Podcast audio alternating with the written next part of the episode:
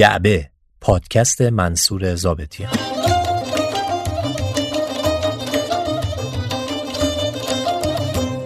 خانم ها آقایان سلام. این جعبه شماره 21 است که میشنوید. عنوان این جعبه آقای ناصر قاجار.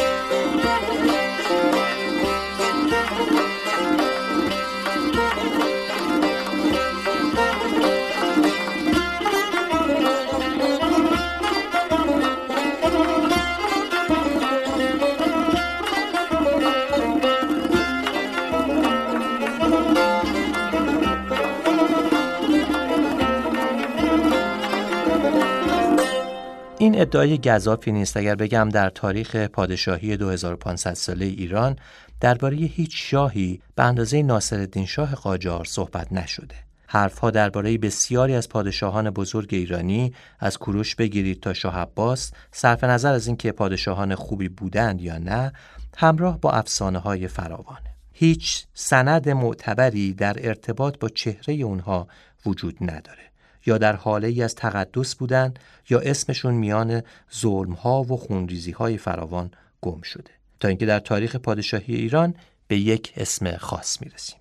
ناصر شاه قاجار.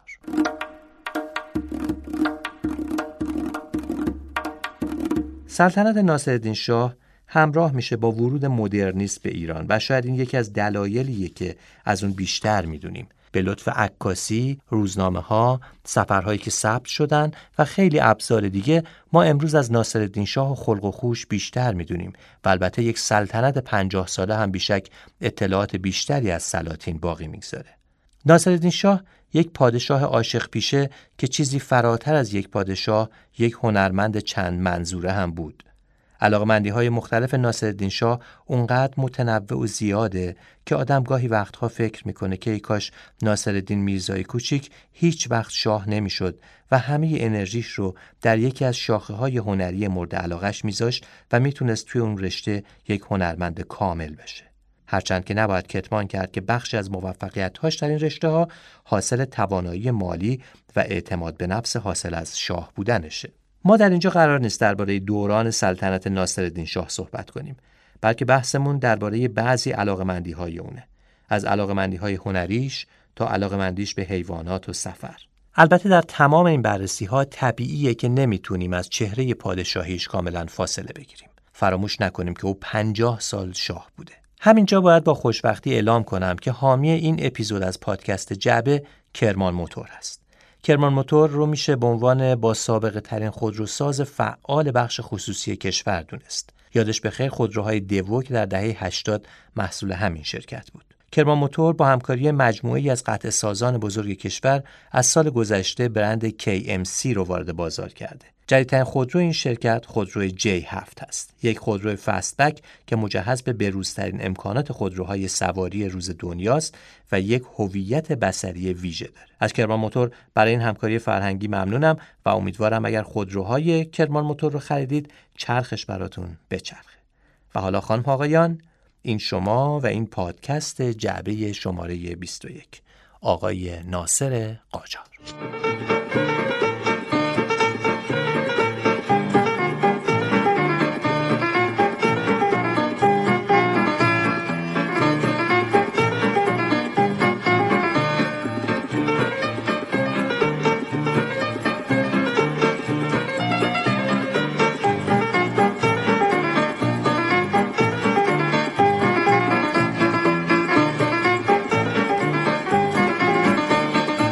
همونطور که گفتم قرار نیست ما درباره دوران سلطنت ناصرالدین شاه صحبت کنیم. اما چاره نداریم که در همین ابتدای کار یک تصویر کوتاه از زندگی 65 ساله اون بدیم و ببینیم در هر مقطع از زندگیش چه کارهایی کرده. این بخش رو شرمین نادری نوشته که یک محقق درجه یک درباره دوران ناصریه و زحمت خوندن اون بر عهده مازیار لرستانی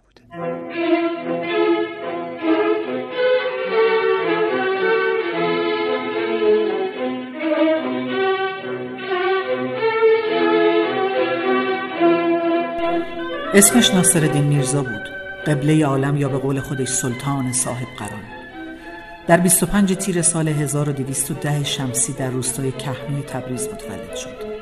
چهار ساله بود که ولیعهد شد و در هشت سالگی به عنوان ولیعهد ایران روی زانوی نیکولای اول تزار روسیه نشست و از اون انگشتری هم هدیه گرفت.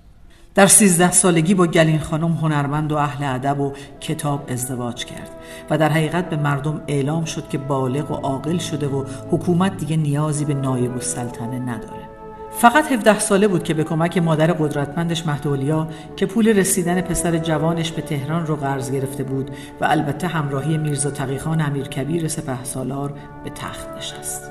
در 18 سالگی هم البته فرمان قتل همون امیر کبیر رو به خاطر دسیسه همون مادر امضا کرد.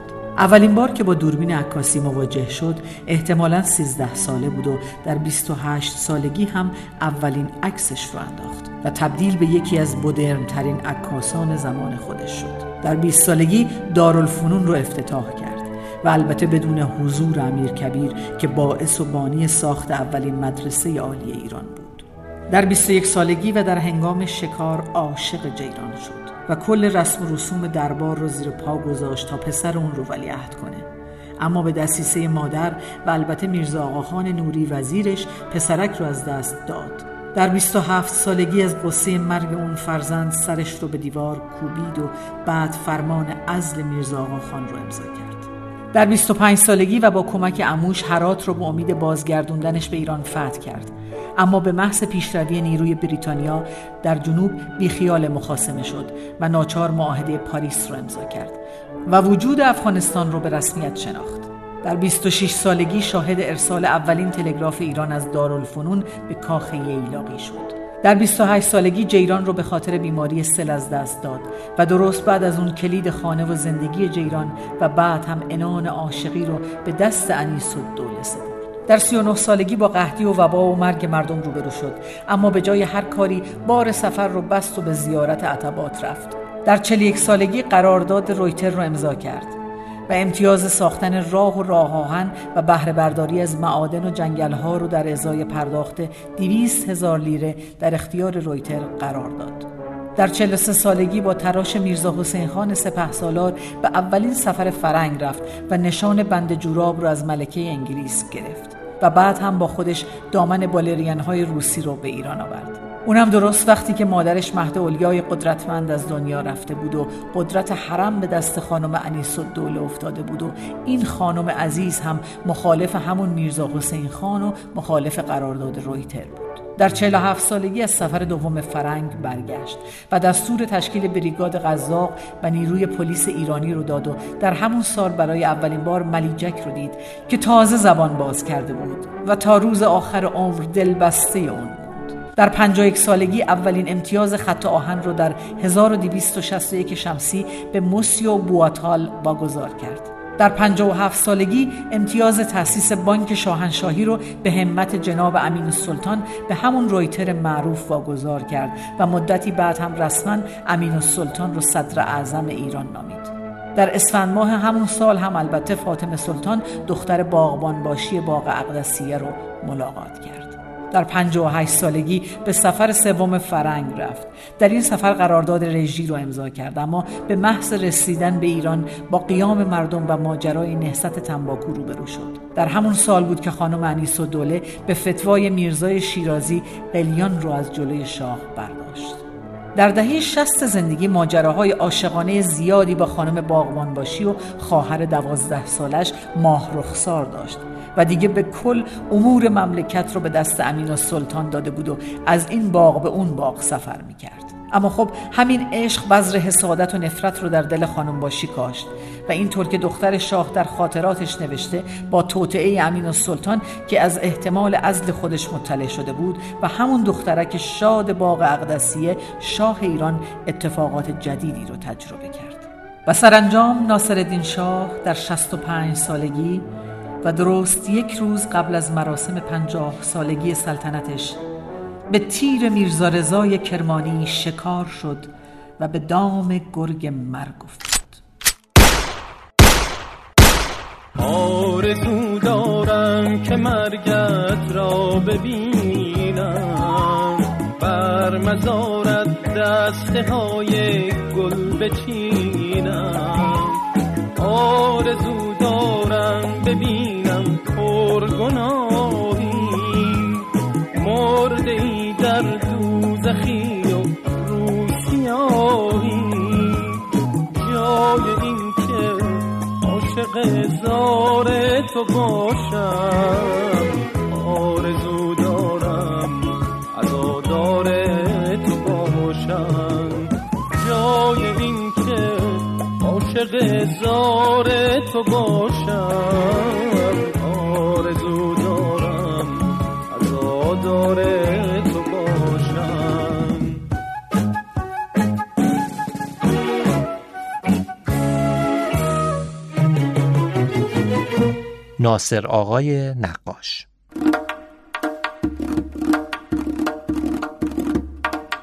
علاقه ناصرالدین میرزای ولیعهد به نقاشی از همون سالهای کودکی مشهوده.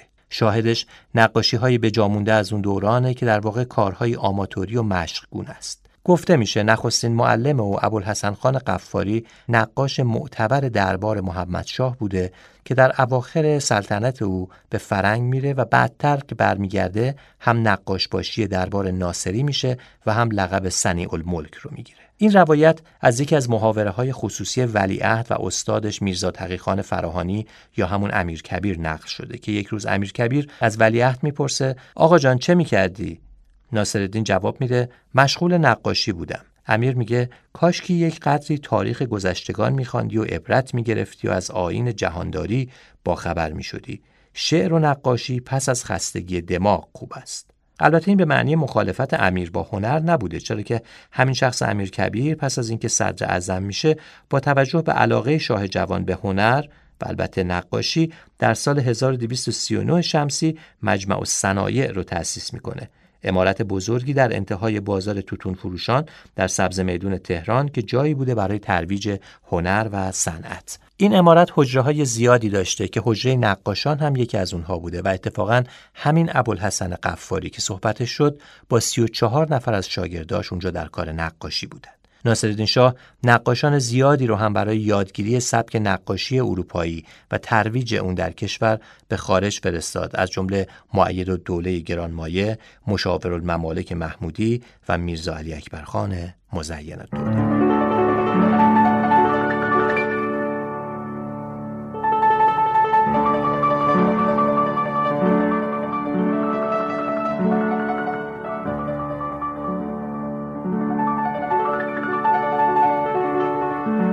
تا هنوز میرزا تقیخان امیر کبیر از صحنه پادکست جعبه بیرون نرفته این نقل قول رو هم از کتاب احوال و آثار نقاشان قدیم ایران بشنوین که بی ارتباط با موضوع نیست. یکی از روزهایی که شاه در اندرون نقاشی می کرد و صورت غلام بچه ها را می ساخت سلطان خانم رقاصه جهان خانم وارد شد.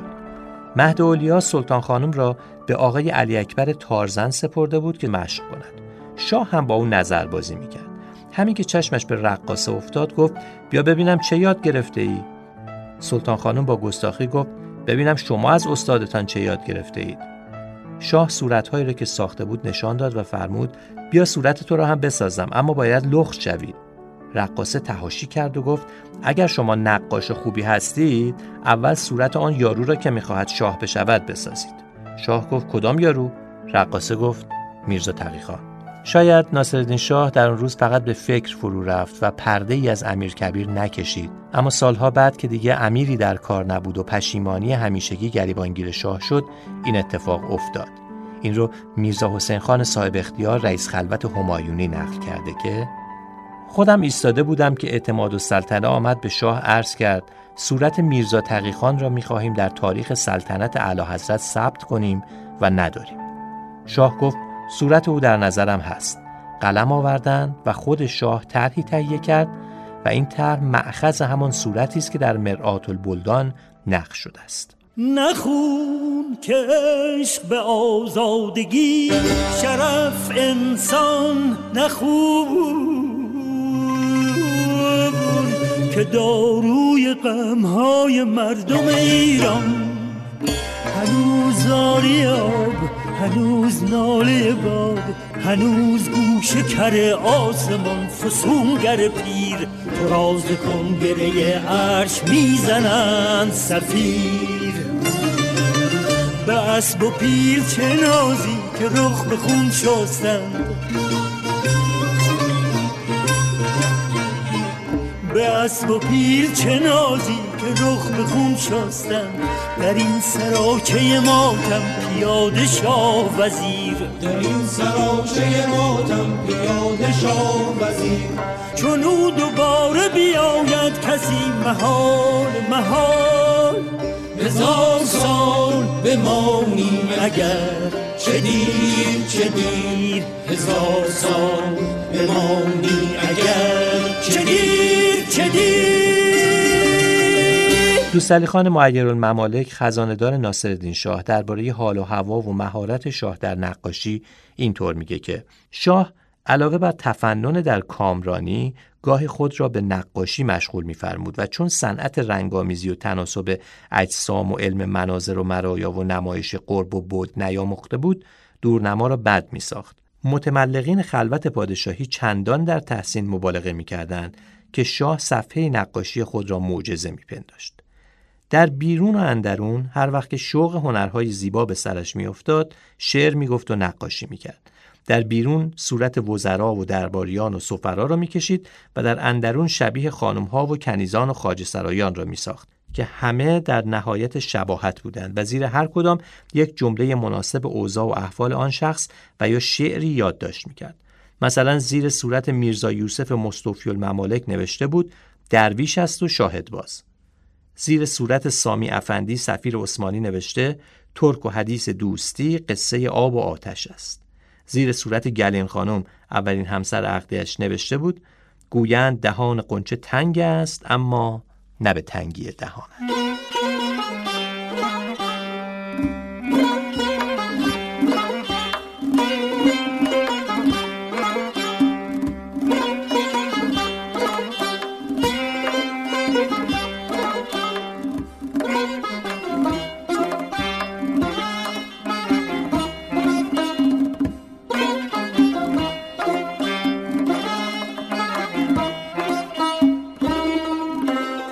کاری به ناصرالدین شاه و شیوه سیاسیش ندارم اما به طور کلی خیلی جالبه که پادشاه یک مملکت همیشه یک دفتر و قلم کنار دستش باشه که هر جا هوس کرد طرحی بزنه و نقاشی بکشه.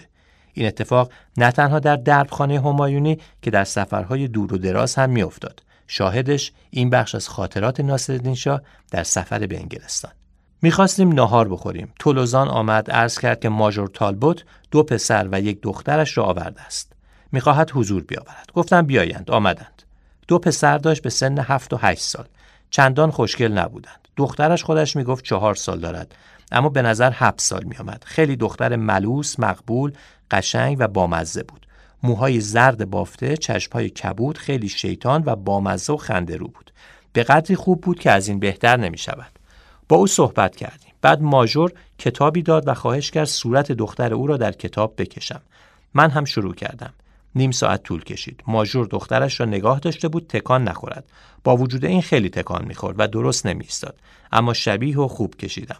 آنها رفتند و نهار خورد. صورتگر نقاشم هر لحظه بوتی سازم وانگه همه بودها را در پیش تو بگدازم صورتگر نقاشم هر لحظه بوتی سازم وانگه همه بوتها را در پیش تو بگدازم. صد نقش برانگیزم با روح درآمیزم چون نقش تو را بینم. در آتشش اندازم در آتشش اندازم. صد نقش برانگیزم با روح درآمیزم چون نقش تو را بینم. در آتشش اندازم در آتشش اندازم.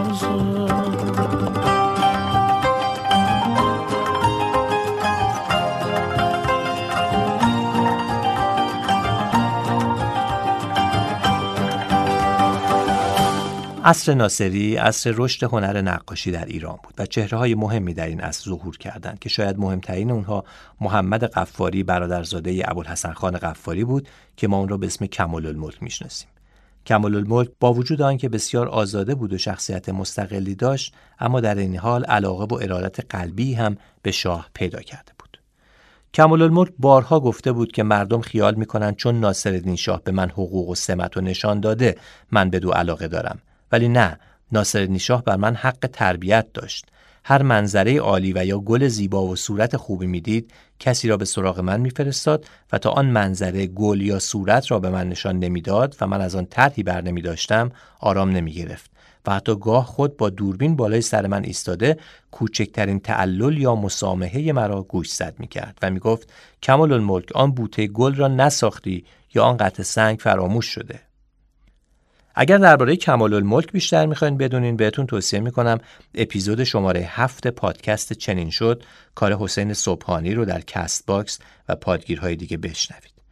کمال الملک تابلوهای ارزشمندی رو در دوران سلطنت ناصرالدین شاه خلق کرد. شاید مهمترینشون تالار آینه باشه که چند ماه پیش از به قتل رسیدن ناصرالدین شاه کشیده شد و ماجراهای فراوانی داشت. در زمان حضور کمال الملک در تالار آینه کاخ گلستان برای خلق تابلو چند قطعه از جواهرات تخت سلطنتی روبوده میشه و کمال الملک در مزان اتهام قرار می‌گیره. بخش از فیلم کمال الملک ساخته علی حاتمی رو بشنوید که مربوط میشه به لحظه پرده برداری از تابلو در حضور ناصرالدین شاه و عطابک اعظم. البته ناگفته نمونه که این برداشت علی حاتمی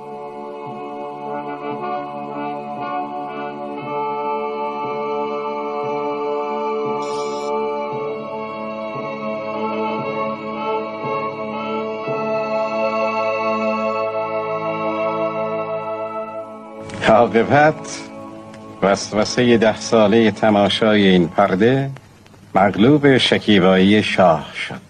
پرده بیفکنید که صبر از کاسه چشم ها سر آمده. سخت رغبت دیدار داریم. کلامی قبل از بالا رفتن پرده. در میان ما تنها نقاش است که می‌داند چه کرده. هیجان چه خواهد بود؟ فقط برای ماست. و هیجان چه خواهد شد؟ برای من.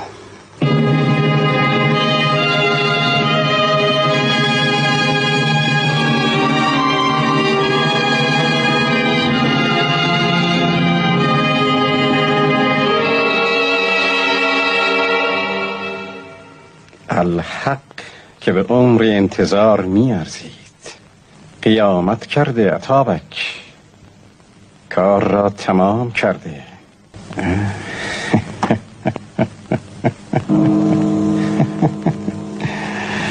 حرمخانه مبارکه قبله عالم هم چنین اشرتی شریف از شاه ندیده. لحظه وصل عجیبی است. فرد تاب مستوری نداشته دیگر و ملک عشق پروای غیر نمی کند. ملامت کوردلان باطل است. وقتی شاهی از کرم درویشی به وجد آمده صبوری خواستن از نوکران نارواست من نیز همزبان با مولای خود فقان می کنم چه کرده ای استاد؟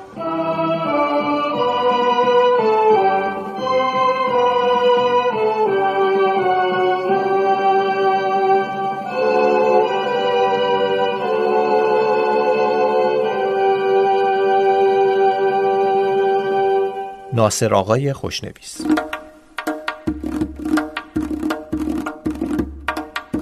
ناصرالدین شاه در خوشنویسی میراستار یک پدر و یک پدر بزرگ هنرمند بود. هم فتحعلی شاه و هم محمد شاه هر دو دستی در این هنر داشتند و ناصرالدین میرزای ولیعهد از همون ابتدای کودکی دربار رو در آمد و رفت خوشنویسان می‌دید. ناصرالدین شاه در نستعلیق و نستعلیق شکسته تب هایی می‌کرد و چندین اثر از اون به جا مونده. و معلوم نیست چرا خط نگاری هاش رو معمولا به دوستعلی خان معیر الممالک تقدیم می‌کرد.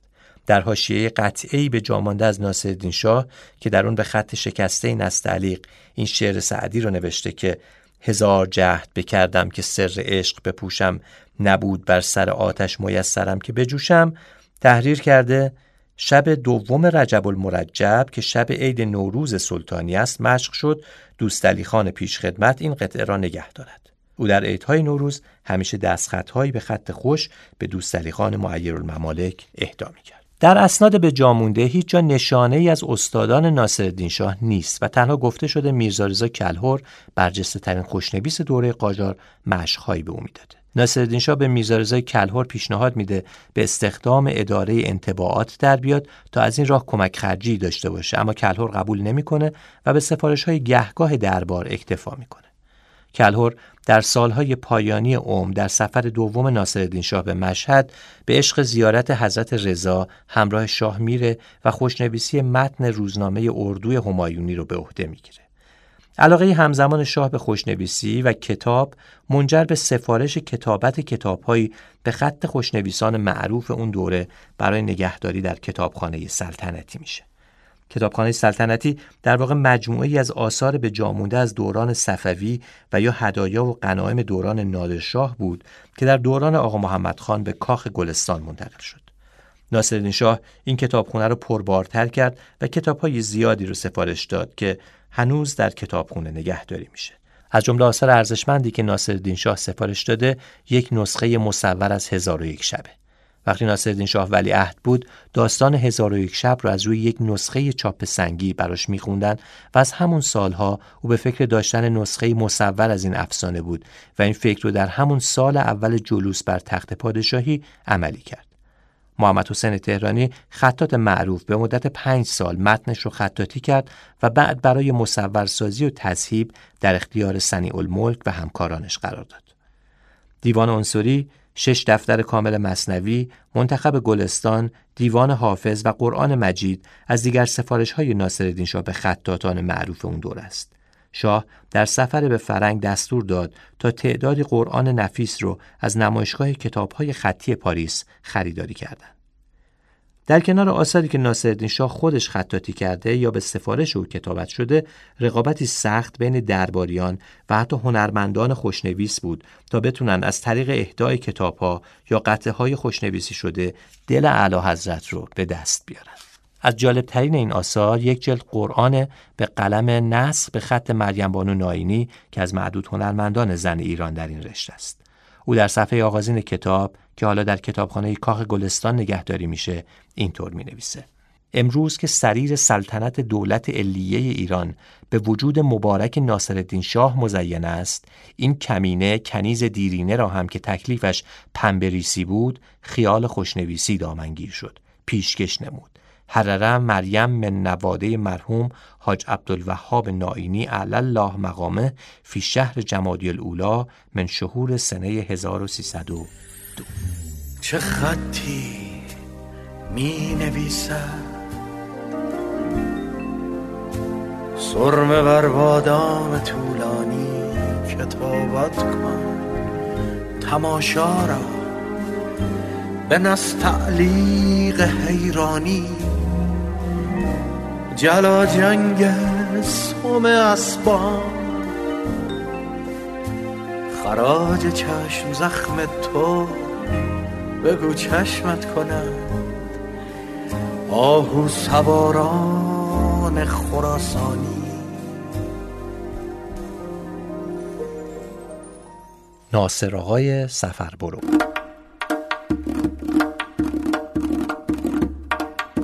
به عنوان یک آدم عشق سفر مطمئنم که ناصرالدین شاه هم از اون دست آدم هایی بوده که بیقرار سفر بودن و از هر فرصتی برای سفرهای کوتاه بلند استفاده می‌کرده. اگرچه خیلی ها ممکنه که اون رو متهم به این کنن که سفرهاش جنبه خوشگذرونی داشته اما راستش من چندان موافق نیستم.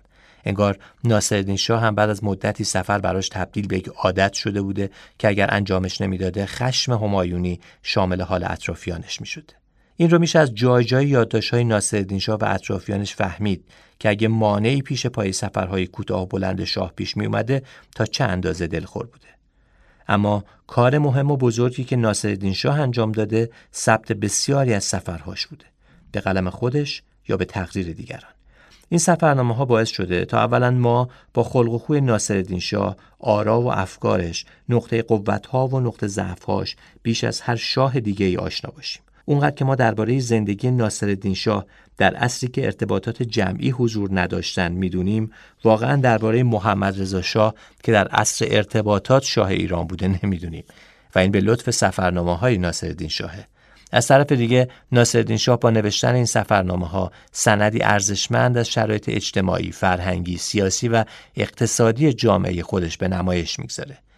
در داخل کشور او به طور مرتب در سفر بود. از سفرهای کوتاه مدت به ییلاقات اطراف تهران به قصد شکار و تفرج تا سفرهای بلند مدتتر به استانهای شمالی و جنوبی یا سفرهای زیارتی به عتبات و قوم و مشهد. دو تا از مهمترین سفرنامه های ناصرالدین شاه سفرنامه او به خراسانه. این دو سفر یکی در سال 1284 قمری صورت گرفته که شش ماه طول کشیده و سفر دوم 16 سال بعد که یک سفر چهار ماهه بوده. بخش از سفرنامه دوم ناصرالدین شاه به مشهد رو بشنویم.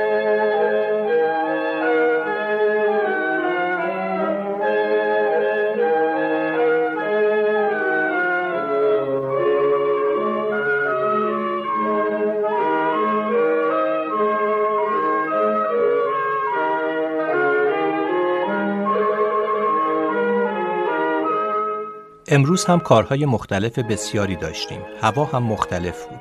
گاهی سرد و گاهی دیگر گرم می‌شد مثل تابستان.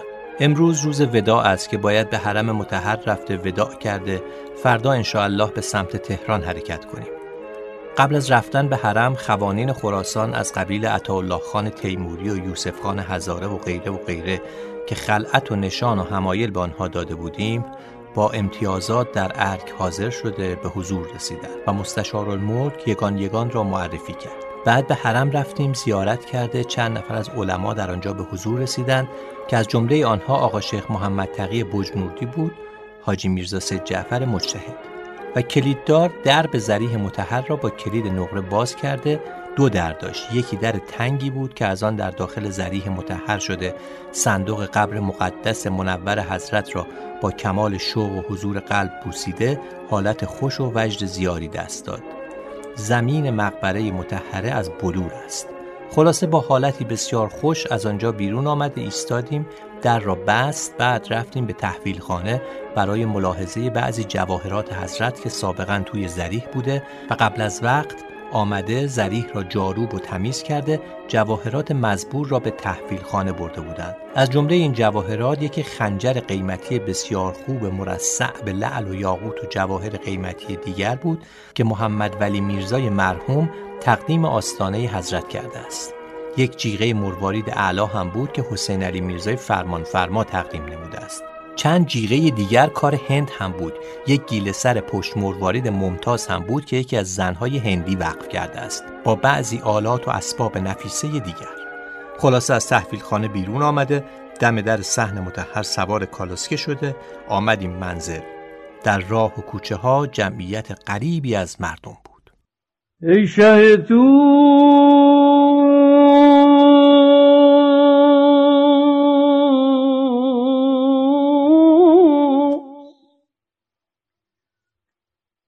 ای شب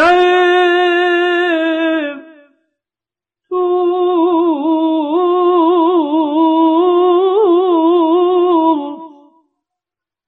که سلطان سریر دو سرای.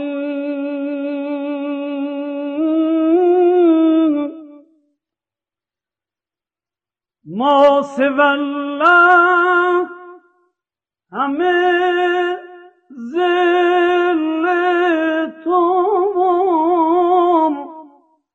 تو زل خدایی.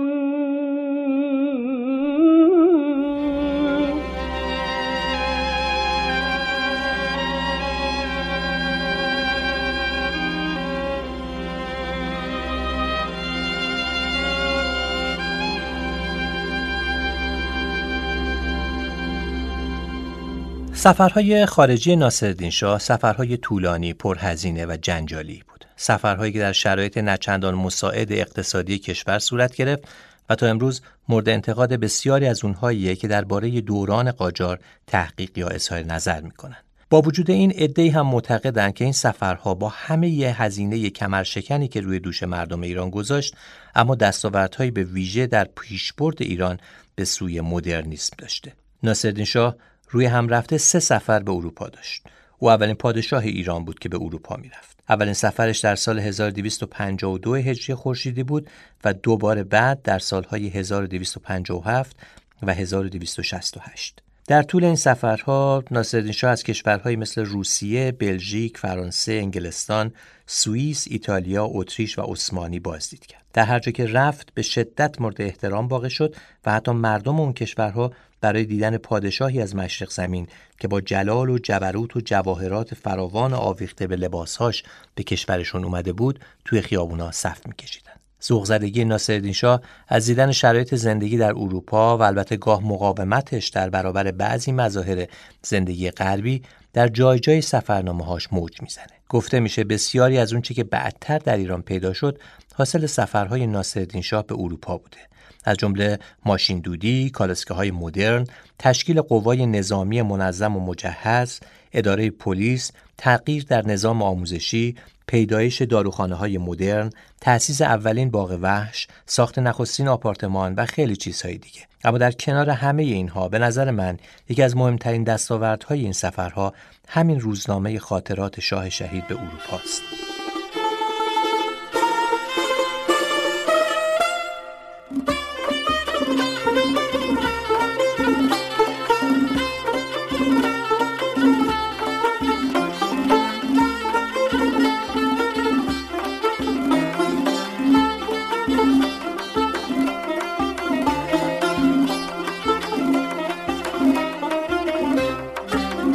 ناصر آقای نویسنده و شاعر.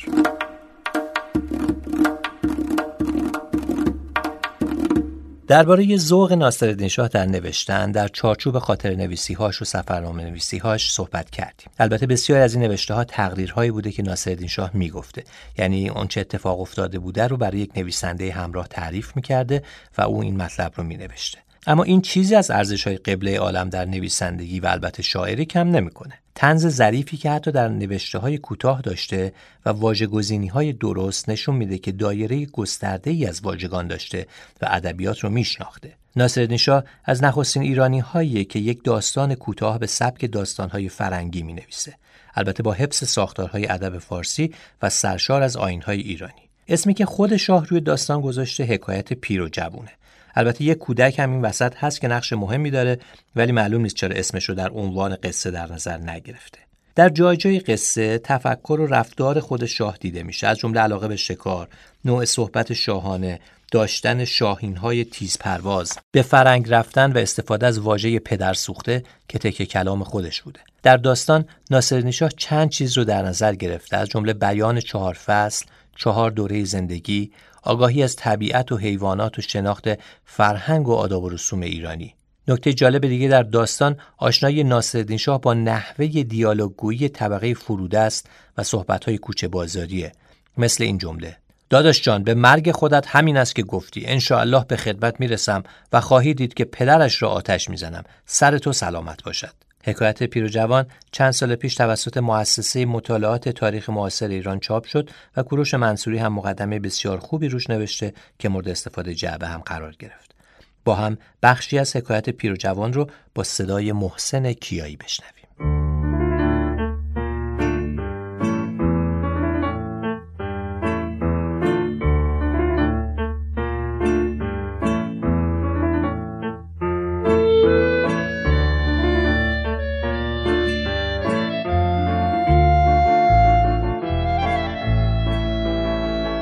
جوانک فریاد کرد کجا می روید؟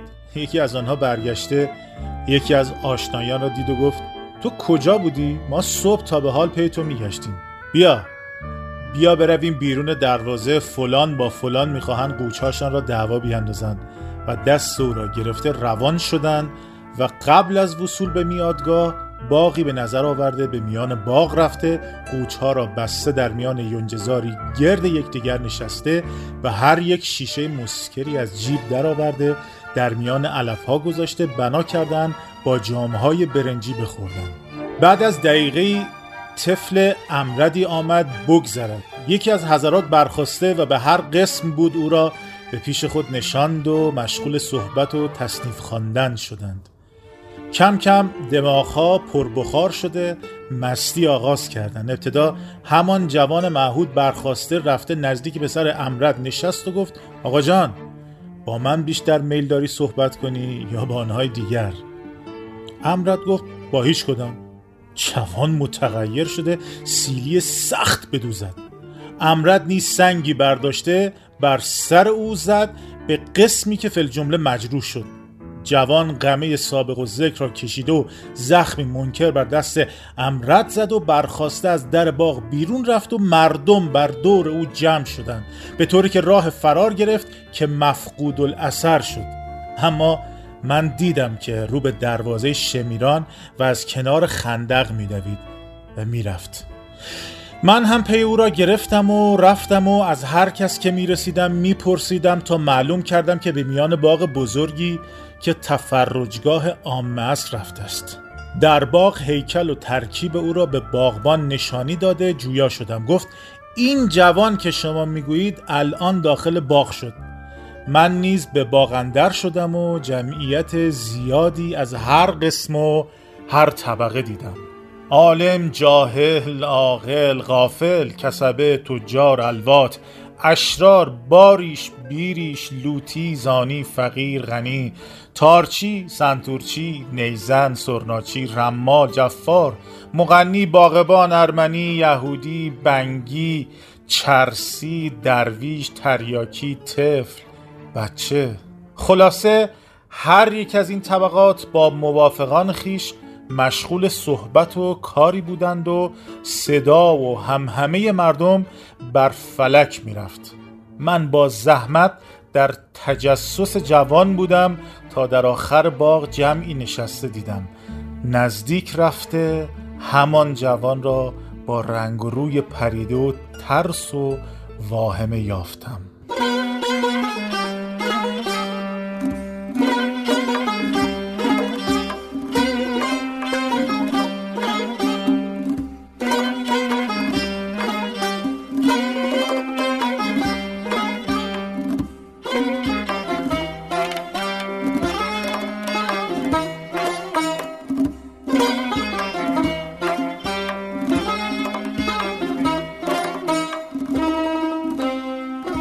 ناصرالدین شاه بیشتر از اون که به عنوان یک نویسنده معروف باشه در مقام یک شاعر شناخته شده. صاحب دیوان هم هست اما شاید نشه جز در مواردی اندک اشعار درجه یکی در دیوانش پیدا کرد. در بین شعرهای ناصرالدین شاه غزلیات عاشقانه ای میشه پیدا کرد که اغلب اونها به یاد زنانیه که مورد توجهش بودن. یکی از این شعرها رو با صدای خانم افسانه بایگان بشنویم که قبله عالم در فراغ زن محبوبش جیران خانم سروده.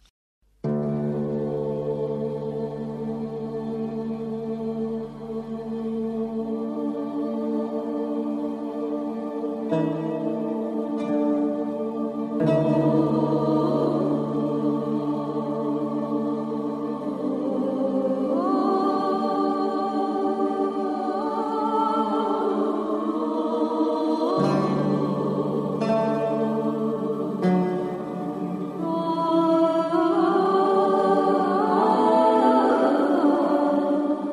دلم گرفت زندوه هجر یار. آمد به یادم آن رخ و آن لعل آبدار. از بهر دیدن رخش از آتش دلم صد شعله بس فزون گردیده آشکار. دل در برم قرار نمی یافت هیچ دم تا آنکه ره سپرده و رفتم به کوی یار. در درگهش ندیدم آثار خرمی کاخش همه شکسته و پرگشته از غبار. بر جای سار و بلبل بنشسته فوج زاغ. بر جای سنبل و گل رویده تل خار. خمها شکسته دیدم ساغر ز می تهی. عودش شکسته دیدم بر جای آن نگار. از گردش سپهر چو آن حال دیدمی کردم هزار شکوه از این دور روزگار. چون آمدم برون ز در این بیت را به صحن دیدم نوشته اند به خطهای زرنگار.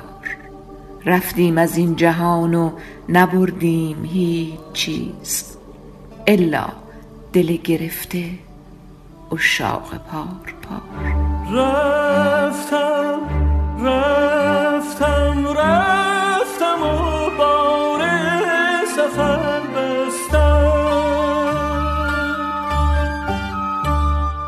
با تو هستم هر کجا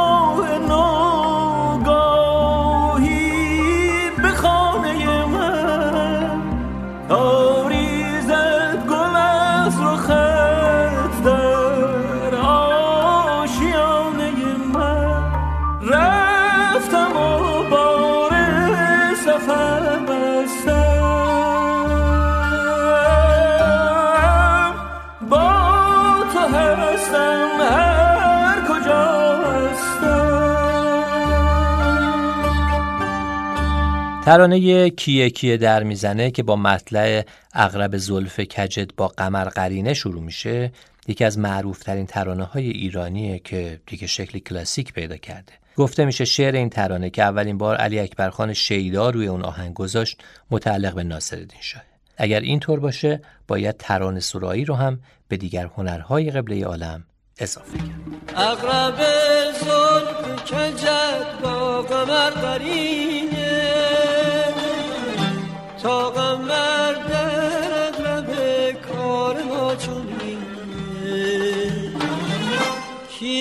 کی در می‌زنه؟ من دلم میرزه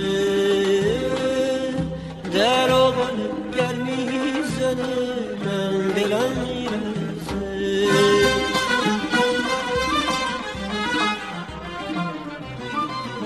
ای پری بیا در کنار ما جان خسته را برنجام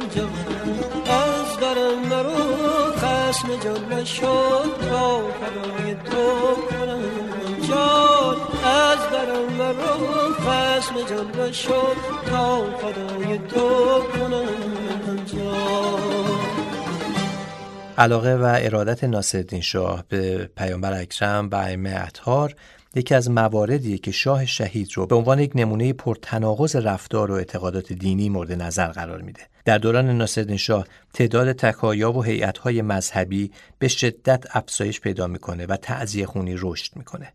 ساخت بنایی چون تکیه دولت در جنب کاخ سلطنتی برای برگزاری تکایا به ویژه در ایام محرم و گسترش رواقها و صحنهای حرم ائمه اطهار به ویژه در نجف، کربلا و مشهد از جمله دیگر نشانه های ارادت ناصرالدین شاه به این خاندانه. پس جای تعجب نیست که بیشتر شعرهای ناصرالدین شاه حال و هوای آینی داشته باشه و در متن یا رسای ائمه اطهار باشه. حتی بعضی از این شعرها شعن نزولهای جالبی داره از جمله اینکه نقل شده در سالی ناصرالدین شاه بیماری سختی می‌گیره که معالجه نمیشه. نظر می‌کنه که در صورت بهبودی 15 روز کفشداری و جاروکشی صحن حرم امام رضا علیه السلام رو به عهده بگیره. پس وقتی بهتر میشه شعر زیر رو میگه و دستور میده اون رو بالای کفشکن حرم کتیبه کنن. کجا هوای شهنشاهی زمین دارم که کفشداری سلطان هشتمین دارم؟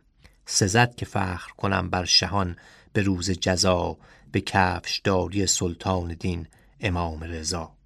ناصرالدین شاه شعر دیگه ای هم در یکی از سفرهاش به عتبات سروده که بیشتر شبیه یک گزارش تصویری از حرم امام حسین علیه السلام میمونه و خیلی هم معروف شده و البته که شعر خوبی هم هست. این شعر رو با صدای حامد عسکری بشنوید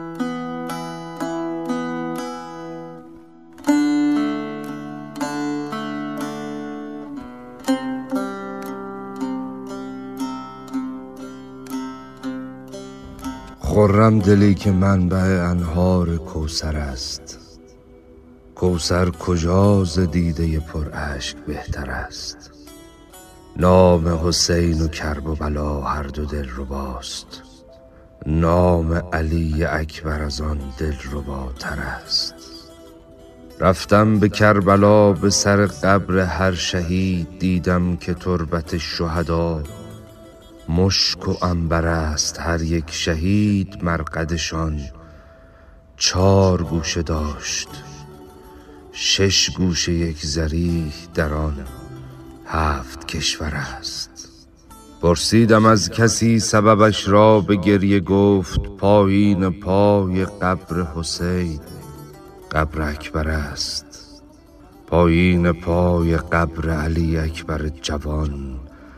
هفتاد و یک شهید چو خورشید انور است. بر سمت راست مرقد یک پیر جلوه کرد در گوشه رواق که نزدیکی در است. پرسیدم از مخادم آن کین مزار کیست؟ گفتا حبیب نور دو چشم مظاهر است. در جنب نهر القمه دیدم یکی شهید گفتم چرا جدا ز شهیدان دیگر است؟ گفتا خموش دار که عباس نامدار منظور او ادب به جناب برادر است. رفتم به خیمگاه و شنیدم به گوش دل آنجا فغان زینب و کلثوم اطهر است.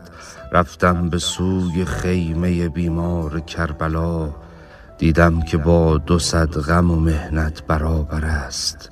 وارد شدم به هجله داماد کربلا دیدم عروس قاسم دستش ز خونتر است. رفتم ز کربلا به سر تربت علی دیدم که بارگاه علی عرش اکبر است. وارد شدم به صحن و سرایش به صد امید. دیدم که چلچراغ علی سرو کوسر است. برگشتم از رواق شدم وارد حرم. دیدم که چشم نوح نبی جای حیدر است. پر نور چشم نوح نبی از علی بود. این نکته هم ز کاتب از خاک کمتر است. شاها تویی که ناصر دین باد چاکرت منظور او به ازن جناب متحر است. ناصر چو بر نجف برسید و به گریه گفت هر صبح و شام چشم امیدش بدین در است. سر مه هاشمی گل احمدی یم فاطمی دور سرمدی مه هاشمی گل احمدی شعر ناصرالدین شاه با مطلع یم فاطمی در سرمدی هنوز دستمایه مدهان در ازاداری های ماه محرمه. ناصر آقای عکاس.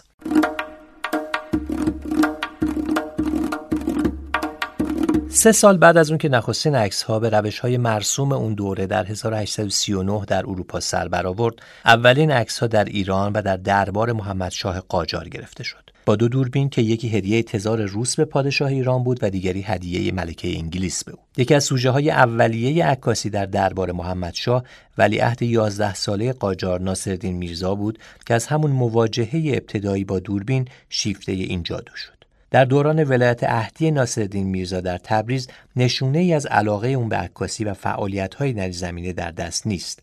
اما وقتی در 17 سالگی به تخت سلطنت میشینه همچنان علاقمند به عکاسیه. دو سال بعد در 1229 هجری خورشیدی او ژول ریشار فرانسوی رو به تخت جمشید میفرسته تا از دیوار نگاره های این کاخ باستانی عکاسی کنه بدون شک شاه جوون درک بالایی از مقوله عکاسی داشته که در 19 سالگی و در حدود 170 سال پیش به اهمیت تاریخ نگاری واقف بوده. گرچه توی پرانتز بگم که این پروژه به سرانجام نرسید و جناب عکاس وقتی به اصفهان می‌رسه به خاطر اینکه دولت نتونسته بود به تعهدات مالیش عمل کنه پروژه رو نیمه کار رها می‌کنه و به تهران برمیگرده. یا مثلا چند سال بعد هانری دوکولیبوف فرانسوی رو به صحنه نبرد مرو میفرسته جایی که نظامیایی با ترکمنها میجنگیدن.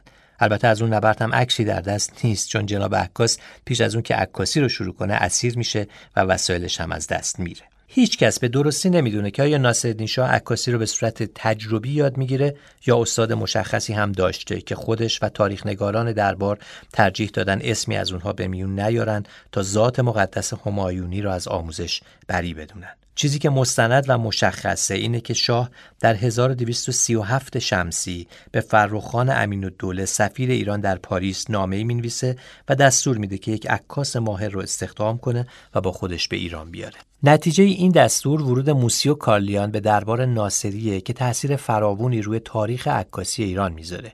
ناصرالدین شاه آقا رضا پیش چی رو به عنوان کارآموز کنار دست موسیو کارلیان می‌ذاره تا کار رو از اون یاد بگیره و چند سال بعد به لقب عکاس باشی مفتخر بشه.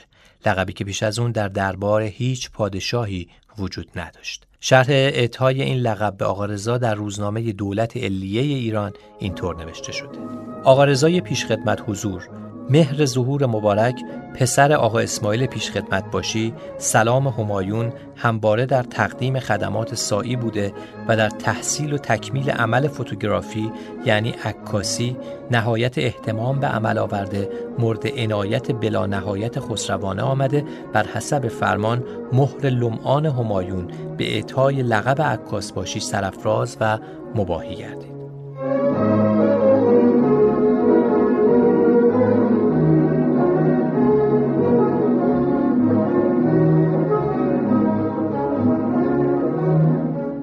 یکی دیگه از کارهای موسیو کالیان تأسیس عکاسخانه سلطنتی یا به تعبیری دیگه عکاسخانه مبارک همایونی در محل کاخ گلستانه. از همین سال هاست که ناصرالدین شاه عکاسی رو به طور جدی پیگیری می‌کنه. دوران عکاسی ناصرالدین شاه رو به دو بخش تقسیم می‌کنن. دوره اول از 1237 تا 1257 شمسی طول می‌کشه. بعد معلوم نیست که به چه دلیل ناصرالدین شاه 7 سال تمام عکاسی نمی‌کنه. و از 1264 تا پایان سلطنتش دوباره عکس می‌گیره و عکس می‌گیره. عکس های دوران دوم عکاسی ناصرالدین شاه دارای کادرهای بهتر و موضوعاتی عمیقتر همراه با خلاقیت های بیشتر. نمونش عکس معروفی که خودش در آینه با زنان حرم می‌گیره. میزان علاقه قبله عالم به عکاسی و عکاسخانه سلطنتی اونقدر بوده که وقتی در سفر اروپاست به امین اقدس سوگلیش نامه می‌نویسه و اینطور متذکر میشه. به امین اقدس. احوالت چطور است؟ به تفصیل بنویس احوال بچه ها چطور است. امارت عکسخانه بالاها را البته پاک تمیز کرده اید اگر تعمیر و بنایی لازم داشته باشد به آقا باشی بگو معمار پایین را بیاورند خوب درست کند. عکسخانه را هم پاک و تمیز بکند. حاضر باشد ما الله خیلی زود به تهران خواهیم آمد. این بخش از نامه امین اقدس هم جالبه که بشنوید. که می‌نویسه هرگاه بخواهید بدانید در چه کار هستم عکسخانه را درست می‌کنم. عکس علاهده که مرحمت فرموده بودید در روی صندلی در میان حیات گذاشتم. خانم ها عصرها می آیند زیارت می کنند صبح تا شام مشغول درست کردن عکس خانه قبله عالم هستم. فکر کنید که چه تصویر بامزه ای بوده.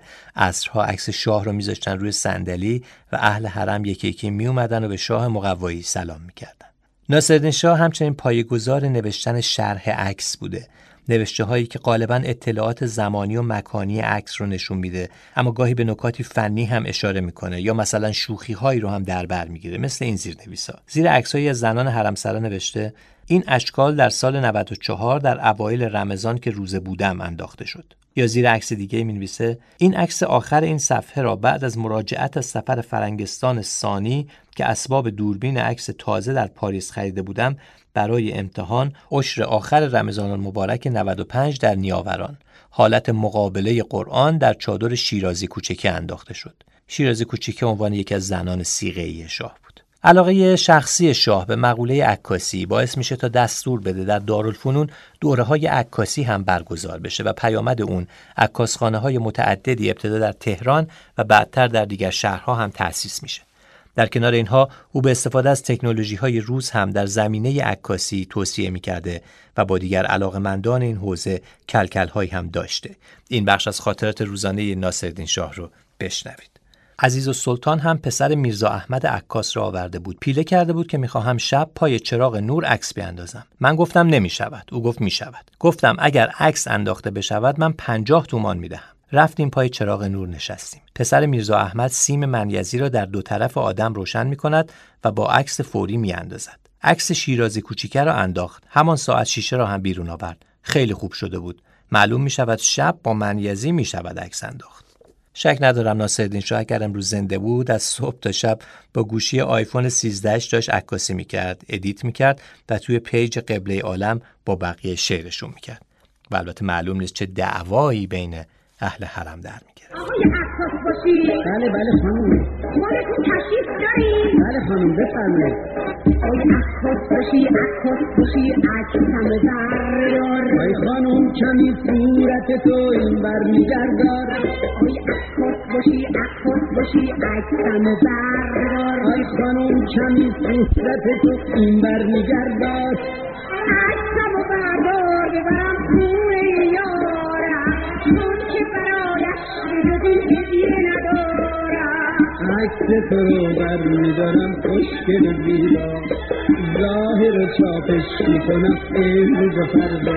ناصر آقا و حیوانات.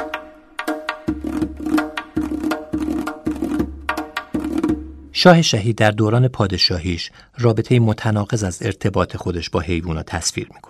او از یک سو خودش رو عاشق و شیفته حیوونا معرفی می‌کنه و حتی شیر رو حیوان خطاب نمی‌کنه و از سوی دیگه هیچ فرصتی رو برای رفتن به شکار در دوشان تپه و دشت لار و جاجرود از دست نمیده. سنت شکار که از پیش از اسلام میان پادشاهان ایرانی رواج داشته و انگار بخشی از رفتار سلطنتی بوده در دوران پادشاهی پنجاه ساله ناصرالدین شاه به اوج می‌رسه.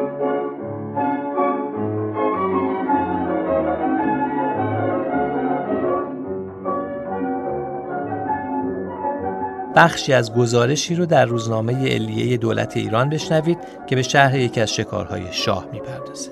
در شهرستانک کوه گافور جرگه بسته شد یعنی اینکه دورش رو محاصره کردن. سه شکار تکه یعنی بز کوهی و دو خرس زده شد. اول یک تکه نه ساله بسیار بزرگ آمد. قریب به 150 قدم راه بود. اول با چهار پاره زدن که یه جور تفنگ بوده. نیفتاد. تیر دیگر با گلوله زدن قلتید. به قدر یابو بود. دوم یک تکه سه سال آمد از میان دره با چهار پاره زدند. دیویس سیصد قدم راه رفت افتاد. پیاده ها سرش را بریدند. سیوم یک خرس ماده بسیار بزرگ آمد قریب به 300 قدم راه به تاخت رفت با گلوله زدند زخمی شد. رفت زیر درخت اروسین نشست. تیر دیگر با گلوله زدند که از بالای کوه قلط زنان مثل یک سنگی قلتیده است تا آمده میان رودخانه آب. آنجا فراش ها دویدند که بگیرندش. دست انداخته چوب دست یکی از فراش ها رو گرفت. فراش زور کرد چوب را بگیرد. چنان تکانی داد که فراش دو سه معلق خورد. چوب را گرفت از دست فراش. به قدر سی چهل نفر جمع شدند. با همه دعوا می‌کرد. تا قبله عالم روح نافدا دوباره یک تیر زدند به کلش که خوابید. وقتی رسید آهو هنوز نفس داشت. داشت هنوزم بره هاشو میلیسید. وقتی رسید قلبی هنوز تپش داشت اما اونم چشمه ای بود که خشکید. وقتی رسید آهو هنوز نفس داشت داشت هنوزم بره هاشو میلیسید دل تنگم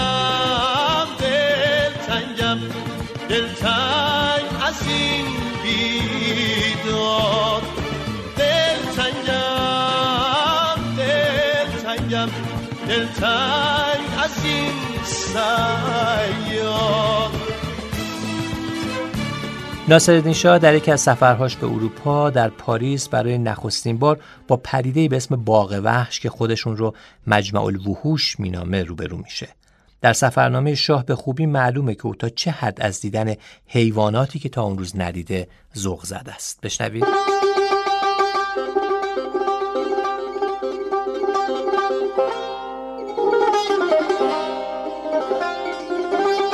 خلاصه وحوش اینجا را قفس به قفس علاهده از هم جدا ساختند. چند حیوان عجیب اینجا بود که جای دیگر دیده نشده بود. اولا هیپوپوتام است که اسب دریایی است. چیز غریبی سه عدد بود. یعنی یک جفت نر و ماده و یک بچه هم همانجا زاییده بودند. بچه هم خیلی بزرگ بود. ثانیا میمونی بود بسیار بزرگ و کریه المنظر به عین انسان. به خصوص دست و پایش خیلی شبیه به انسان است. صاحبش میرقصاند یا زمین می‌زد. میایستاد حرف می‌زد. انگلیسی بلد بود. جلو جلوی ما راه می‌رفت اما متصل میل داشت دستهایش را گرفته راه ببرند. جست و خیز غریبی داشت. بند بازی می‌کرد. سالسن شیر و روباه بحری است که هر دو توی حوز آبی بودند و دور حوز معجر بود. شخصی با زبان فرانسه با آنها حرف می‌زد. بسیار تیزهوش بودند. جسه شیر خیلی بزرگ است. روباهش هم شبیه به شیر بود اما کوچکتر. می‌رفتند زیر آب و مستحفظ سوت می‌زد. همان آن از آب بیرون می آمدند. روی سکوی حوز نشسته مستحفظ را ماچ می‌کردند. می‌گفت یک ماچ دو ماچ هر چه می‌خواست او را ماچ می‌کردند. بسیار تماشا داشت. رابعا میمون های خیلی کوچک به قدر موش سلطانیه دیده شد. بسیار غریب. فیل کرگدن شیر یالدار پلنگ سیاه ببر و غیره مرغ و توتی های الوان بودند. در بازگشت از فرنگ ناصر نشاد دستور میده که مجمع الوحوش ناصری در منطقه دوشان تپه تهران تأسیس بشه که به نوعی میشه اون رو اولین باغ وحش ایران قلمداد کرد. دارایی مجمع الوحوش ناصری از این قرار بود. چهار شیر نر و ماده از کوههای شیراز، سه ببر از مازندران، سه پلنگ از جاجرود، پنج خرس از دماوند، کفتار، بوزینه، یک میمون، اولاق و تاووس.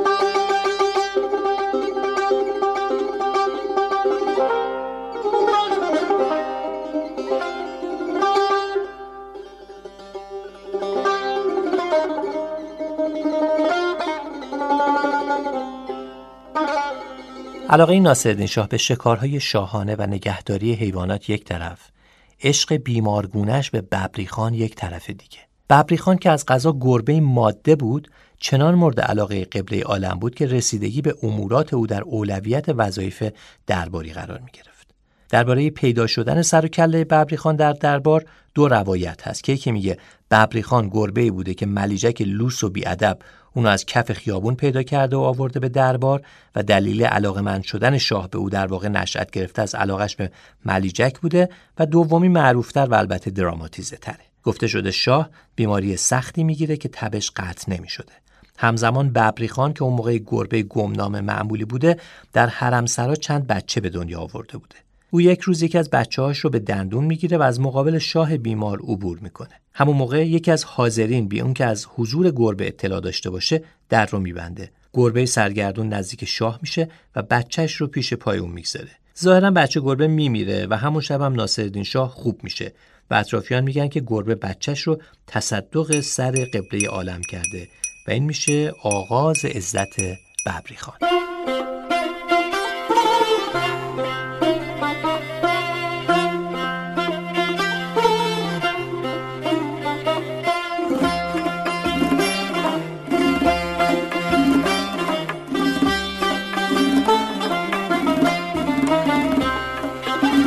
چیزی نمیگذره که ببری خان صاحب رخت خواب اطلس و گلوبند الماس و خدم و حشم میشه. یک کالسکه اختصاصی داره که هر روز یک کالسکچی ملزم اون رو دور شهر بگردونه. غذاش هر روز یک سیخ جوجه کبابه که همراه ناصرالدین شاه صرف می‌کنه و لله‌ای به اسم مشتی رحیم داره که 24 ساعته مراقبشه. وقتی درباریان و زنان حرمسرا خواسته دارن اون رو روی کاغذی می‌نویسن و به گردن یا دم ببری خان وصل می‌کنن و مطمئن بودن که حتما حاجت روا میشن. مثل تمام دربارها و حکومتهای فاسد جهان نزدیکی به شخص یا موجود مورد علاقه شاه یا حاکم به معنای نزدیکی به اون بود. بنابراین بسیاری از درباریان و اهل حرم با وجود تمام تنفر و تمسخری که نسبت به این رابطه داشتند مجیزگوی ببریخان در حضور قبله عالم بودند. این بخشی از نامه امین اقدس همسر ناصرالدین شاه به بود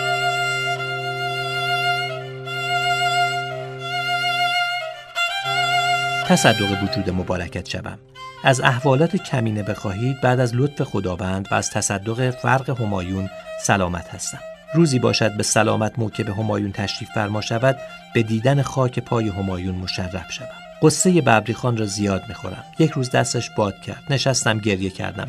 دوا درمان کردم خوب شد. دفعه دیگر یک دانه دندانش افتاد. باز گریه کردم. هوای تهران خیلی گرم است. هر گوشه‌ای که خنک باشد ببریخان را بغل کرده می‌برم. مبادا از گرما صدمه بخورد. حالا خوب چاق شده است.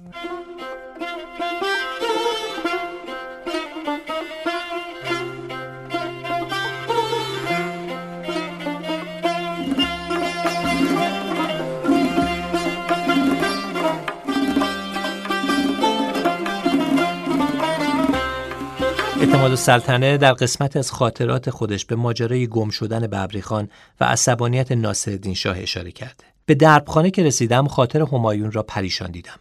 جرأت سوال نداشتم. نوک سبیل قبله عالم میلرزید. نگاهی به چاکر فرمودند از خوف میل به مبال کردم. چیزی نمانده بود رعشه بر من مستولی شود. قبله عالم فرمودند ببریخان از صبح گم شده و تمام قشون را برای یافتن ببریخان بسیج فرمودند. قبله عالم چند سیخ کباب که میل فرمودند قدری اخمهای مبارک باز شد. دل یافته عرض کردم سواری تشریف ببرید بد نیست. فرمودند بدون ببریخان چه فایده؟ دیدم درست میفرمایند. ناگاه از حرم خبر آوردند که ببریخان از پی موش سوگلی انیس و دوله وارد حرم شده و چون موش را نیافته غضب کرده صورت خاجه باشی را چنگول کشیده یک چشم خاجه را از کاسه بیرون کشیده است. قبله عالم خیلی مشعوف شدند فرمودند سرباز داخل حرم بریزد هر طور از موش را یافته خدمت ببریخان بیاورند. هرچه خانم به سر و صورت خود کوبیدند و قش و ضعف فرمودند مفید نیفتاد. معلوم نیست که سرباز در حرم خانه مبارکه چه بیرسمی ها بکند. عاقبت انیس و دول خانم هزار تومان پیشکش برای قبله عالم فرستادند که شاه از تقصیر و خون موش ایشان بگذرند و سرباز داخل حرم خانه مبارکه نفرستند. شاه پول را قبول فرمودند اما باز هم به داخل حرمخانه سرباز فرستادند و نزدیک مغرب بود که بنده به خانه مراجعت کردم. البته در اسناد به جاموده خبری از سرنوشت موش بیچاره در دست نیست اما سرنوشت ببریخان در سالهای آینده غم انگیزه ببریخان طی سفری که ناصرالدین شاه برای شکار به جاجرود میره مریض میشه. بلافاصله به تهران فرستاده میشه. اما در تهران میمیره و تا ده روز کسی جرأت خبر دادن به شاه رو نداشته. روایتی هم میگه زنان حرمسرا از حسادت دسیسه کردند و با دادن غذای سمی به ببریخان اون رو از پا درآورد جلوه تو جونی می‌کنه جلوه تو جونی می‌کنه جلوه ها رو سلاخی می‌کنه جلوه ها رو سلاخی می‌کنه به جلوه ها پیش پیش می‌کنه به جلوه ها پیش پیش می‌کنه جربه جربه جربه. نداره که جربه. جربه جربه. جربه. نداره که جربه جربه.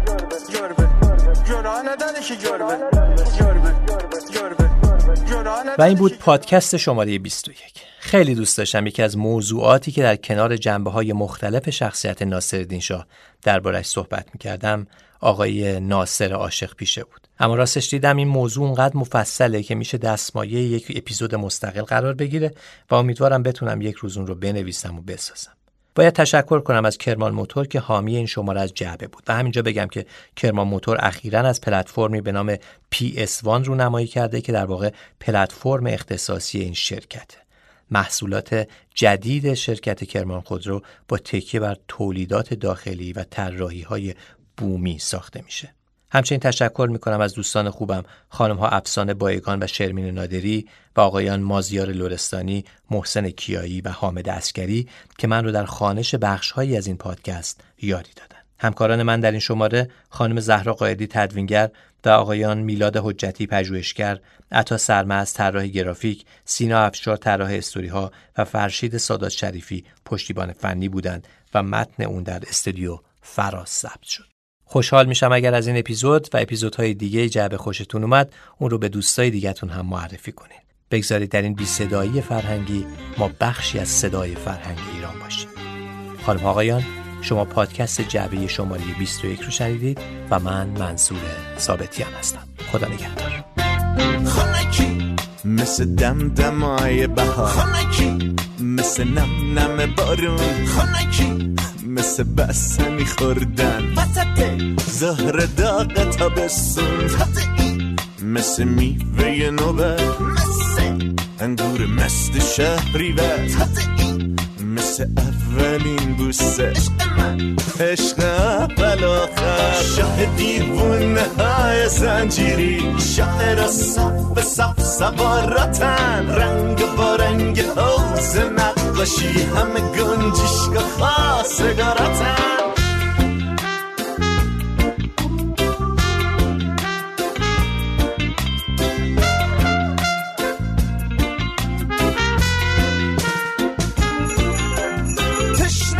تشنه یه پک شراب تشنه تشنه یه جرع سراب تشنه ام. مثل رخت روی تناب تشنه تشنه خراب خراب. شاه دیوونه های زنجیری. شاعر صف به صف سواراتن رنگ با رنگ حوز نقاشی. همه گنجشگاه خواستگاراتن